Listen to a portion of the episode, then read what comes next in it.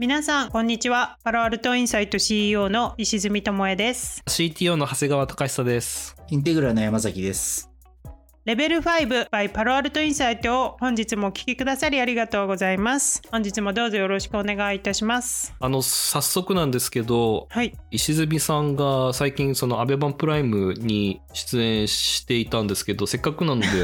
その裏話を聞きたいなっていうふうに思います。ありがとうございますアベマプライムってすごい普通のニュース番組とちょっと違う構成であの23個3個か4個ぐらいのニュースを20分ぐらいの枠で34人のコメンテーターと専門家を呼んできてこう討論するっていうそういう番組の構成なんですよね。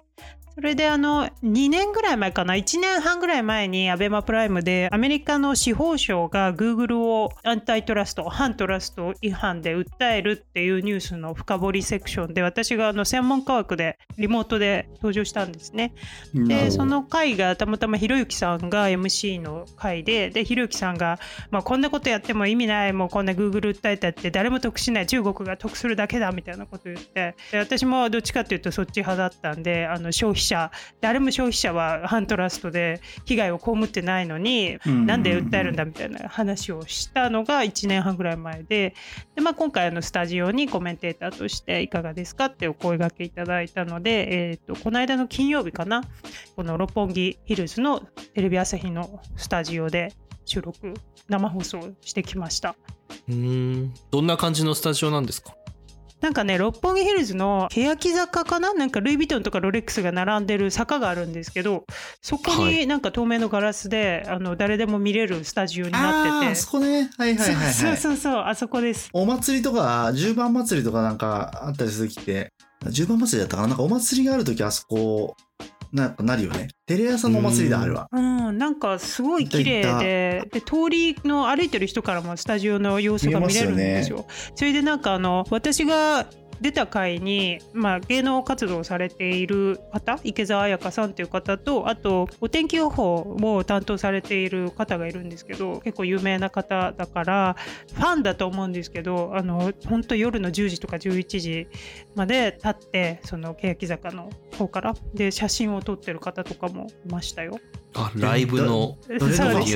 いや多分そういうそのね芸能人の方のファンだと思います。そのおお天気予か報の方とかそうそうあのファンだと思います。ー なんかあれだね、アベマプライムというよりテレ朝金額みたいな感じになってる。そうですね。なんかでも本当おあの面白かったですね。こう討論会みたいのって今まで出たことなかったので、結構専門家の方がね、あの面白い意見を持ってる方が出てきて、あの議論が盛り上がりました。なんか結構、すごい世の中で普通に流れてる話と違う話が多かったね。そうなんかね、それが多分あの番組のあの面白さで、うん。ちょっと違う切り口でニュースを取り取り上げたり深掘りするっていうのを意識してて、それこそこう脱炭素は本当に正しいのかみたいなね脱炭素は欺瞞じゃないのかみたいな。あのニュースもありまして、まあ、専門家の方研究者の方というか、まあ、専門家の,、はい、あの記事を書いてらっしゃる方を呼んでで議論すると。そういう感じで2時間終えました。はい。ひろゆきさんって討論が上手だよね、なんかね。ひろゆきさんはそうですね。なんか結構ひろゆきさんがまず僕はこう思うみたいなバンと打ち出してでそうするとやっぱりあのその後に議論がしやすくなるんですよね。なのであの結構番組としてもその後に意見を言う人も言いやすいしでその専門家枠の方もそれに対していやこうですみたいな感じで。結構。であの司会の平石さんっていうアナウンサーの方が本当にファシリテーションがお上手であのファシリテーションの本も出されてる方なんですけど。へえ。んかすごいズバズバ切ってく感じそうそうそうさばくのがうまいみたいな感じ。でもなんか聞いてて思ったけどあれひろゆきさんってやっぱすごいめちゃくちゃ弁が立つっていうかロジカルに喋るしだからこうあれ対抗するにはファクトとかがないと無理だねあれね。なんかすごいもっともらしいことをもっともらしいことを言うのがうまいって言ったらあの変だけどすごいこうね論理立てて説明されてあそうだなっていうかあとはそのすごい、なんだろうな、一般常識的な、誰しもそうだろうと思うファクトに基づいて主張するから、すごいなんか、説得されちゃうよね。例えばなんか、うたじゃん、その、アメリカ全土で EV 広げるのは無理だと。アメリカこんなに広いんだからあの全部設置できるわけないみたいな話をなんか言ってて。で、うん。そう言われるとまあそうだなってやっぱ思っちゃうよね。だけどなんかね石見さんが最後にあのいや結構実はそういうこともなくていろいろ実はもう広がってどんな田舎でも結構いけるんですよみたいな話をしてて。あのあたりとかやっぱファクトがないとかもう対抗できないよね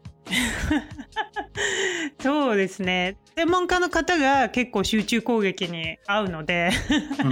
そうそれはね結構専門家の方がもうすごい反論をするというかあの答えなきゃいけないっていうそういう感じのそうだよね。流れでしたね。うん、そうそう私結構ひろゆきさんの実は隠れファンであの書籍とかも読んだりしてるんですけれどもライブで見るの実は初めてで本で書いてる文体と喋り方がやっぱり似てる 似てる人だなっていうふうに思いましたね。やっぱりいろいろ面白い切り口でものを見るっていうのとあとはやっぱりそう論理立てて何かを説明するっていうことで私なんか無敵の思考法とかっていう確かタイトルだったと思うんですけどそれもあの無敵っていうとやっぱりすすごく強いとかっていう風にイメージすると思うんですけれどもその無敵っていう言葉自体の解釈がすごいひろゆきさん面白くて敵を作らないっていうのも無敵っていうものに入るよねっていう考え方でどうすれば敵ができないかっていうこととあとはどうすればその無敵っていうまあ従来の意味のやっぱりすごく強い立場に立てるかっていう、まあ、この2つの視点で無敵っていうものを語っていてすごい面白いなっていうふうに思っていました。でも一人だけなんかズームで出てて大変そうでしたね。確かにね。でもいつもズームでね出られてるからすごいあの自然でしたよ。番組の進行としては。うん。すごい馴染んでました。なんかラグとかないんですか？タイムラグ全然なかったです。すっごい自然。であの専門家の方もズームが結構多いので、あのうん2個目のセグメントの専門家の方もズームだったし、ああそういうことですね。私もその以前出た時もちろんズームだったので全然問題ない感じでした、うん。なんかそれも面白いですよね。普通報道番組って結構リアルにスタジオ来てくださいみたいなのが前提条件の番組が多いんですけど。まあでもなんかやっぱコロナでねそこはズーム OK になりましたよね。うん。うん子供とかもやっぱひろゆきさんとかねさん付けなんだよね。すごいへ YouTuber ー有名なんですね、うん子供の間 YouTuber ってでやっぱりねやっぱそういう人気職種なんだなって感じがあった。うんねあの話だけでもずっと話せるぐらい面白かったですけどね。なんかお笑いの人のネタにどう反応するかとか結構高度な技を要求されるな んかあいろいろ。そこは本当に面白かったですね。面白かったひろゆきさんの反応がすごい面白かそうったね。そうまたね、アベマプライムってあの後で後日、えー YouTube とかあのアベマ TV でもセクションごとに見れるので、ぜひあの興味がある方はチェックしてみてください。概要欄にもリンクを貼っておきます。それでは本日もよろしくお願いいたします。今週のホットニュース。今回は先日メタプラットフォームが AI 開発部隊を中央の研究所から製品グループプロダクトグループですねプロダクトにシフトしているというニュースがウォール・ストリート・ジャーナルに取り上げられたのでこの記事の概要を紹介して議論していきたいと思います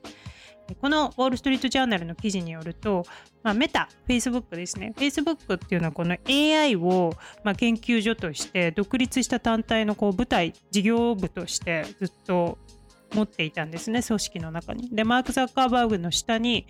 多分10人ぐらい、えーその副社長というかその経営陣がいるんですけれどもその中の1人がその AI のトップだったんですけれどもということでそのプロダクトと独立した形で AI の研究をする部署があったんですけれども、まあ、それをもうなくしてプロダクトの中にどんどん入れていくという、まあ、大きな利用具ですよね大きなその組織の変更というのが起きているという記事です。でまあ、この記事によるとですねこの同社のこれまでのアプローチこの AI とプロダクトを話して研究は独自に変更並行して進めるっていうアプローチだとビジネス全体に新しい AI の機能の統合をすることが難しいというふうに書かれています。でまあ、この Facebook ですね、メタ社のように集中させた AI 開発拠点を持つ多くの企業では、開発した能力をビジネスの資産に転換することが難しいということが分かっています。え他の部署ではほとんど関与しないため、ハブはアウトソースされた AI サービスのように運営されていたということです。えこの記事の中に出てくるイリノイ大学アーバナ・シャンペン校の国立スーパーコンピューティング応用センター所長であるビル・グロップ氏はメタ社の人事異動について AI を自社製品に組み込むことに注力する時期だと考えているという強いメッセージですと述べています。でまあ、このニュースですね、日本の感覚から言うとすごい小さいニュースに見えるかもしれないんですけど、まあ、我々のように AI のビジネスしてたり、IT 業界にいる人からすると結構象徴的なニュースだなと思いまして。というのも、アップルなんかも結構 AI って独自にヘッドオブ AI みたいなのがいるじゃないですか。でこの AI をこの独立した研究機関みたいな風に巨大 IT 企業ってずっと持っていたんですよね今まで。でそれがねこのなくしてプロダクトの中に入れるっていうのが吉と出るのか凶と出るのかというかここがねすごく面白いうん。興味深いなと思っているんですけど長谷川さんはこのニュースをどう捉えましたか？うんこのニュースでちょっと一つ気になったのがやっぱり名前として抜けてるのがヤンリー・クンっていうそれこそチューリング賞を受賞した人が、まあ、Facebook の AI 研究をしているはずなんですけれども名前が出てこないのでヤンリー・クンは一体どういう立場なんだろうなっていうのがちょっとヤンリック今まで AI のトップでしたよね。AI リサーチセンターそうみたいな。なんですよね。でもあのやっぱりいろいろと調べてるとチーフ AI サイエンティストとバイスプレジデントっていう肩書きなので、うん。もしかしたらこれこの人事的な移動とはちょっとまあそれを超越した立場というか、まあ、それとはちょっと別、まあ、例えばマーク・ザッカーバーグにまあ直接レポートしてるから、まあ、その下でいろんなその組織変更があっても、まあ、結局はその研究の方向性としては彼が打ち出すっていうのは変わらないのかなとも思いますね。というのもやっぱりあの研究内容で言うとやっぱり Facebook 最近すごい今出してるのが self-supervised learning って言ってものすごいそれこそ少量のデータでトレーニングして良い機械学習のモデルを作る手法っていうのをものすごく注力してるんですね。で、それもう本当ヤンルカンが結構次に来るだろう技術領域としてすごい力を入れてる分野だと思うんですけれども彼は人間の赤ちゃんが学ぶと同じように機械が学べるといいっていう言い方をしてその技術を押し出してるんですけどあのその self-supervised learning とかっていうところの研究もものすごい進めていますので何を言いたいかっていうと研究にはものすごい熱心に、えーやっているし活動もかなり活発にしているのでなので、まあ、ここで名前が出てこないっていうのがちょっと不うん思議だなというふうには思っていました。でもまあ大きな動きとしてはやっぱりそうやってあの独立した研究機関からプロダクトに入れるっていうのは、ね、商業目的の AI 開発により今後注力していくんだろうなっていうのはまあ記事に書いてある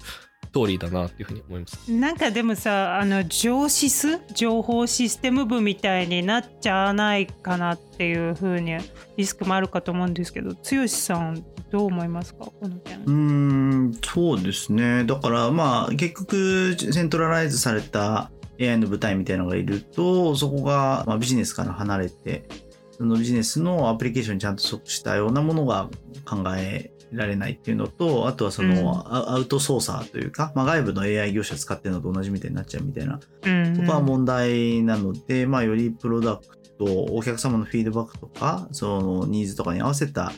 ものを作れるようになるよねっていうのは、なんかそう、そうかなっていう話は、あるかなと思いましたけど、なんかそれが AI って文脈でどんな風になるのかなっていうのはちょっと、うん、なんか想像がつかないところありますね。まあよくあるのが、その、事業会社、普通の事業会社 AI とかの話じゃなくても、その開発部隊っていうのを、えー事業部につけるのか、それともその開発部っていう中を作って、まあそこがそのいろんなところからテーマを受けるとか、まああとその開発部の中で重要テーマになる、してもらうように、その事業部側が頑張ってピッチをするとか、なんかそういう風なのがあって、そのどちら側に動かすかっていうところ、特にその R&D の R じゃなくて D の部分ですかね、 development の部分を事業部につけるっていう組織再編は、まあ、やったり元に戻したりっていうのはよく起きたりすることなので、まあなんか AI の世界でもそういうのが出るんだなっていうのはちょっと思いましたよね。なんかあのその企業支援とかき企業再建をね剛さんたくさんされていると思うんですけどこういうなんか利用具独立した R&D を事業部に吸収させるみたいなそういうことでうまくいったケースって聞いたことあります？いや、あの、基本的に流れとしては、縦割りとか機能別になってる書式を事業部とかプロダクト別にするという動きって、結構、あの、捉える手法だったりして、へー。良い方向に行くことは、あの、個人的には多いんじゃないかなと思いますよね。へ作って作って売るみたいな話で、作っての最初の作ってはこう想像するのそうだったりしますけれども、それでマニファクチャリングして売ると、会社によって別にサービスだったりしますけれども、開発してオペレーションして売るみたいな、そういう単位っていうのを、なんていうのかな、こう機動的に動けるような形でたくさん作ってやる方が、あの、よりこう変化にあの対応できたりとか、お客様のニーズとか市場の変化に対応しやすいみたいなのはあったりするので、機能別になっちゃってる会社でずーんとビューロクラティックになってる会社が、そのお客様セントリックとか、お客様のニーズセントリック、マーケットセントリックに変わっていくときっていうのは、そういう手法っていうのは、ーあの、もちろん、ね、あの、すごいいいいい方法だと思いますよね。だからまあ、まあそういう段階に来た、まあザッカーバーグもなんかそういうふうになんかちょっとコメントしてるのがありましたけど、そういう段階に来たとか、あうん。の、あとエリック・シュミットとかもそう書いてたんですよね。あのそういう段階に AI も来たのかなっていうことを語っていて、まあだからそれは、そういった時にその、うん Facebook がお客様セントリックにその研究開発をするっていうふうに言い始めた時のお客様っていうのは誰なのかっていうのがすごく気になりますよね。それがユーザーだったらすごくいい方向に行くと思うんですけれども、そのお客様がアドバタイザーだと、やっぱりその倫理の側面で、やっぱりその AI の力を使って、うん。どんどんどんどんやっぱりもう Facebook がまたさらに良くない方向に行くのかっていうのはすごく気になるところまあね、でもなんかのその、合わせて、その、行われた、シェル・サンドバーグから、その CO が新しい方に変わるっていうのね、そのあ話うんあ、ってね。あって、はい。その新しい CO、何さんだっけ？お名前、あの、忘れてしまったけれども、ずっと、社内でね、なんだろう、こうグロースのチームを率いてきた人なんでしょ？確か。うんで、まあ、ね、シェリー・サンドバーグってのはやっぱこう、そこまでちゃんと詳しくは知らないんだけど、まあ、もともとは広告のプロですよね。広広告っていうか、その、Google のそうです広告のプロですね。広告ビジネスを Facebook でゼロから作ったのが彼女ですね。うんアドバタイジングのビジネスのプロっていう感じですよね。だから、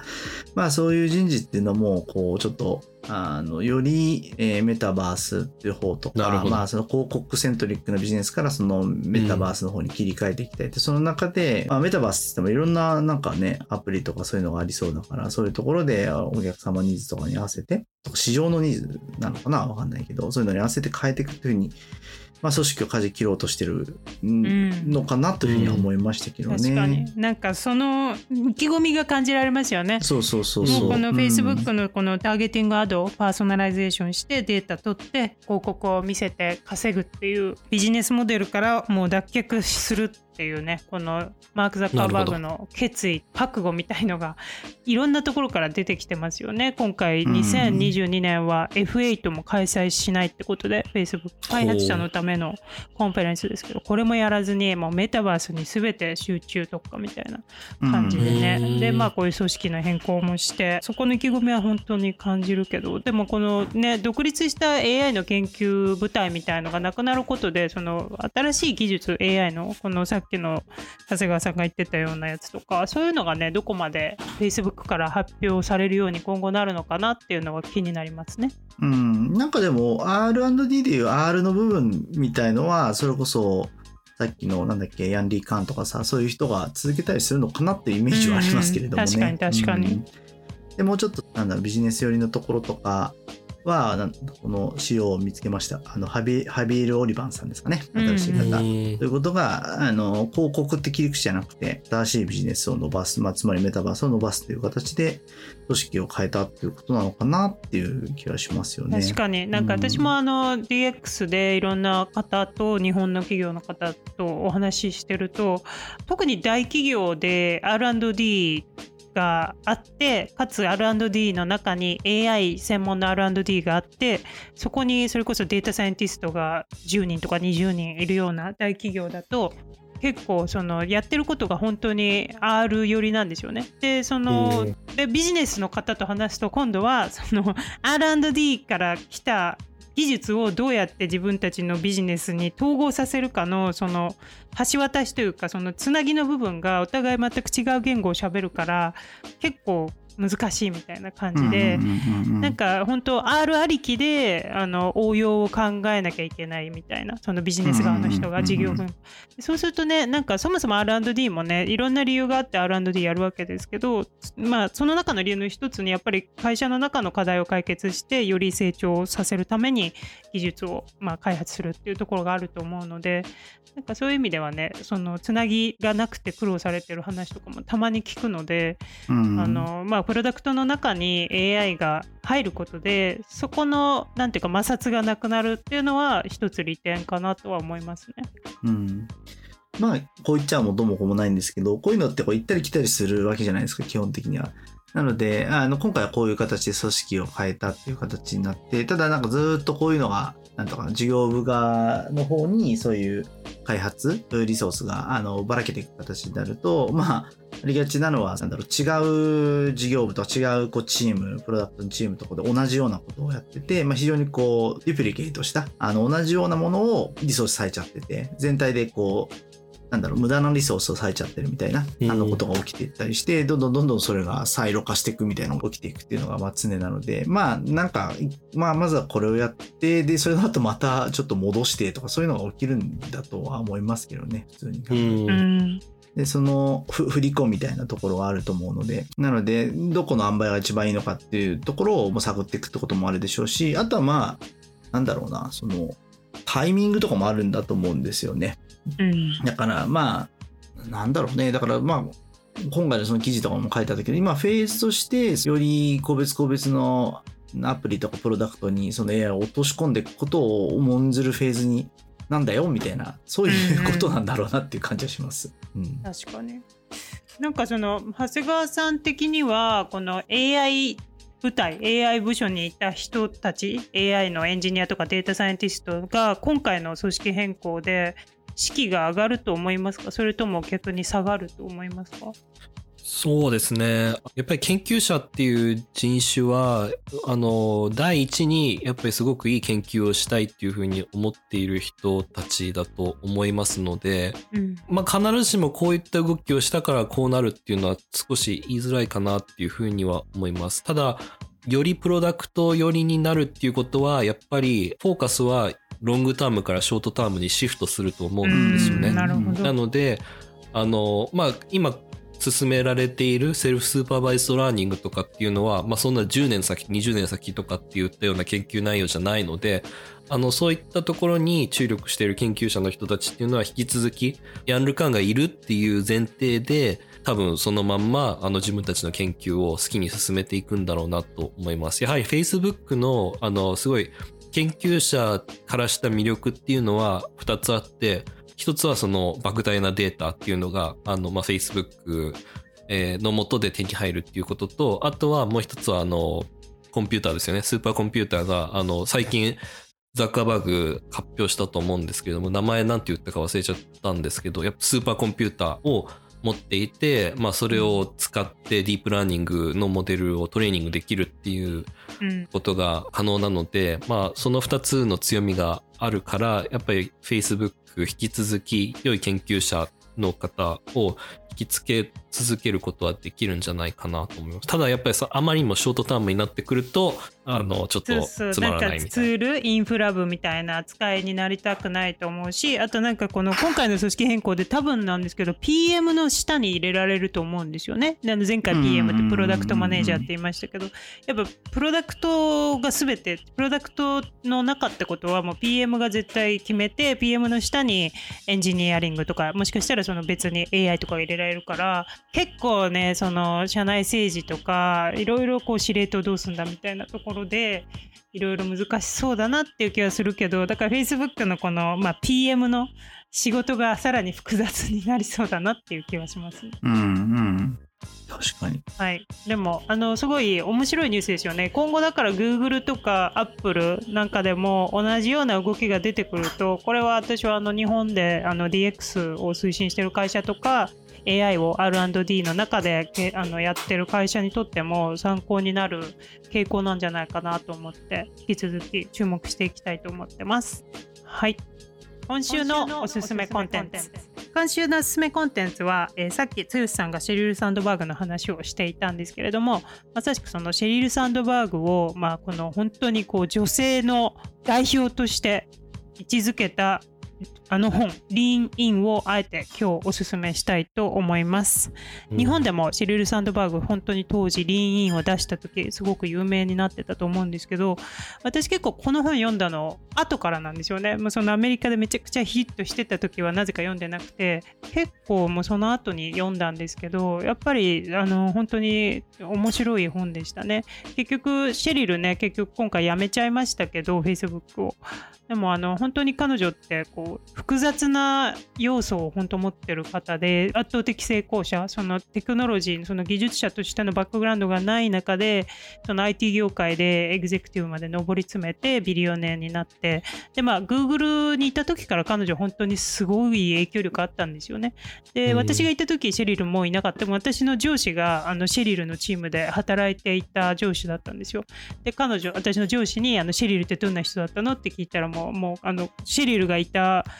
組織はもう彼女のもう帝国だったとか言ってて。だからやっぱり、うん。Google のあのターゲティングアドとかもやっぱり彼女が作ったその技術はもちろんアドのあのエンジニアが作ってますけどやっぱりその広告のオペレーションっていうところは彼女が全部作り上げたというかまあそのチームが作ったのででそれをまあねマーク・ザッカーバーグが見抜いて Facebook に呼んでで Facebook でその広告ビジネスをゼロから作り上げたのが彼女なのででそういう功績があってでリーンインはその Google と Facebook の中でやっぱりその女性として IT 業界で働く中でのいろんな苦労っていうのを話して、まあ、リーンインってこう前にね前のめりになるっていう感じの意味ですけどなのでやっぱりその社会の構造的な問題とか法律の問題とか制度の問題っていうのももちろんあるけれどもそのこの本はどっちかっていうとその女性のマインドセットとか働き方とかそれこそあの産休を取る前から産休を取る1年前ぐらいから仕事をセーブしちゃう女性とかがすごい多いみたいな話をしてて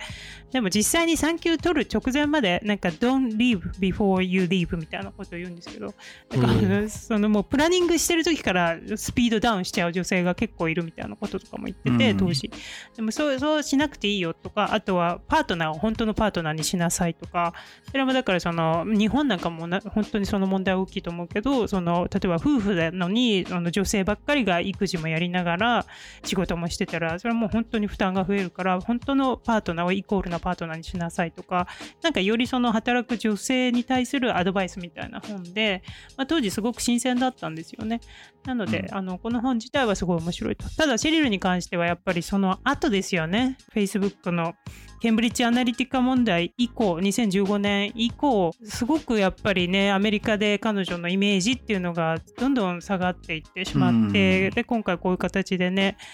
でもここ数年本当に全然表に出てこなくなってでやめたので、本当にミックスな状況ですけど、うん。この本自体はね本当にそういった女性の社会進出っていうのに興味がある方にはぜひ読んでいただきたいと思いますね。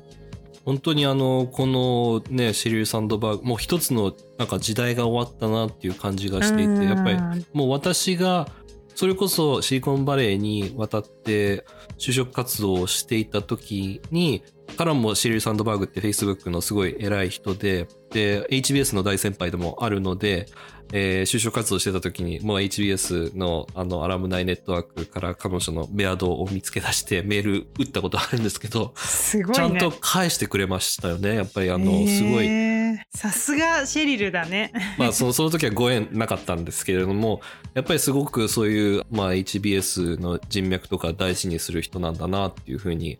思ってで、まあ、2010年からずっとやっぱりすごい活躍をしていてでそうですね、まあ、2022年今年、まあ、12年やってから辞めてしまったっていう結果にはなってるんですけどやっぱりすごいなんていうんですかここまでやっぱ Facebook が大企業になったっていうのはもう間違いなくその彼女のそのアドの仕事っていうのはすごく大きかったんだろうなっていうふうに思いますし、はい、影響力もあったんじゃないかなっていうふうに思いますよね。なんでねこのタイミングで辞めたんですかね。もっと前に辞めることもできてたと思うし。なんか、でも、ね、辞めるタイミングが本当難しかったっていう感じはしますよね。うん。なんかこう、まさに広告ビジネスの長としてやってたわけだからね、うん。これまで扱ってきたようなそのいろいろと広告の方でいろんな問題が起きてた中でやめちゃうとなんかこういろんな意味で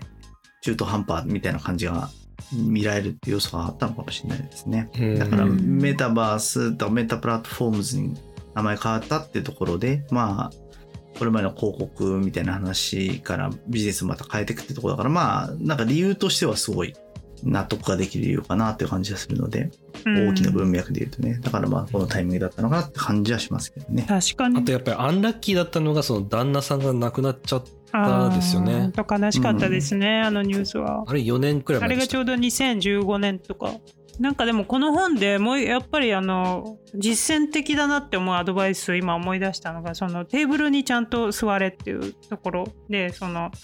なんていうか女性でそのシリルが言うにはすごい優秀な女性なのにこの例えばその交渉のテーブルで自分以外が男性だとなんかその交渉のテーブルにすら座らないでその脇のテーブル脇の椅子に座る女性とかもいてでそういう時にシリルは必ずあの「いやあなたも大事なメンバーだからちゃんとここに座りなさい」って真ん中に椅子に座らせるみたいな話で結構なんかそのそういう象徴的な話って結構あると思うんですよね仕事とかしてて。うん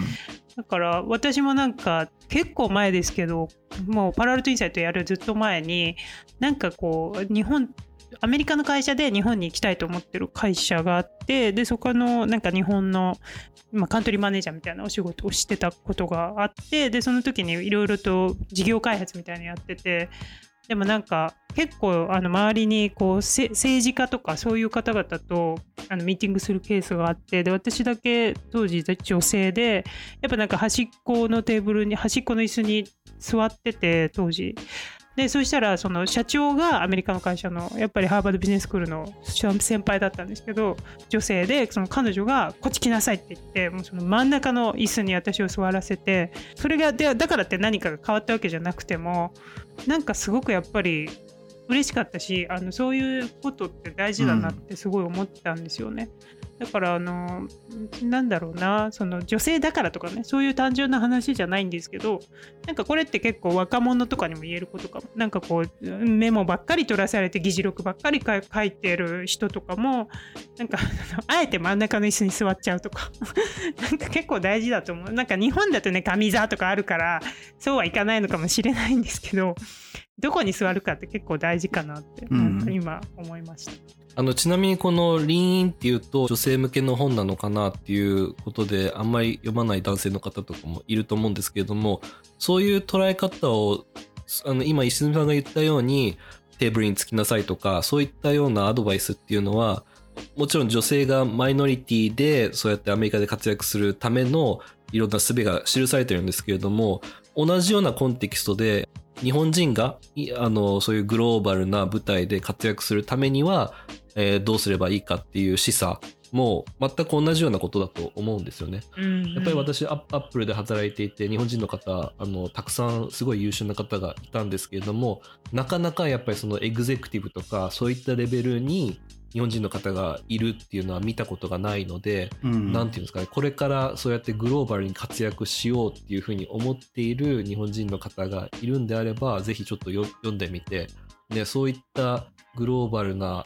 舞台で活躍するためにはどうせマイノリティが活躍するためにはどういうハードルを乗り越えなければいけないのかとかどんな考え方をすればいいのかっていうことはすごくあのヒントが載ってる本なんじゃないかなっていうふうに思います。そういうふうに文脈を置けば誰誰しもってことだってことですね。そうですねはい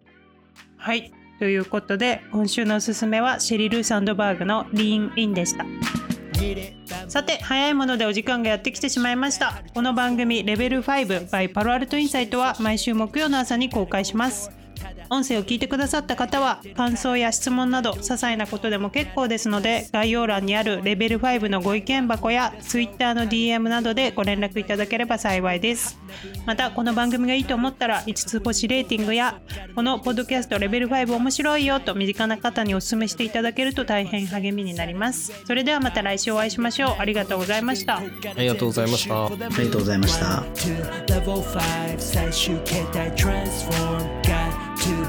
X ミュータントになる It's the norm 1 2 level 5最終形態 transform Got to do the X ミュータントになる It's the norm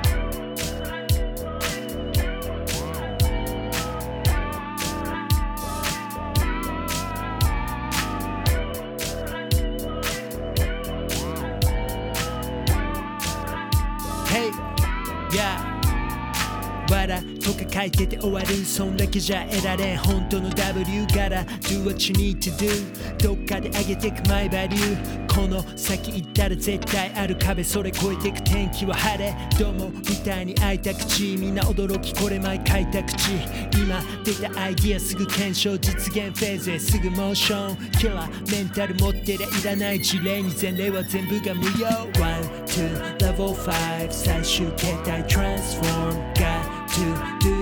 X ミュータントになる It's the norm 1 2 level 5最終形態 transform got to do the X ミュータントになる It's the norm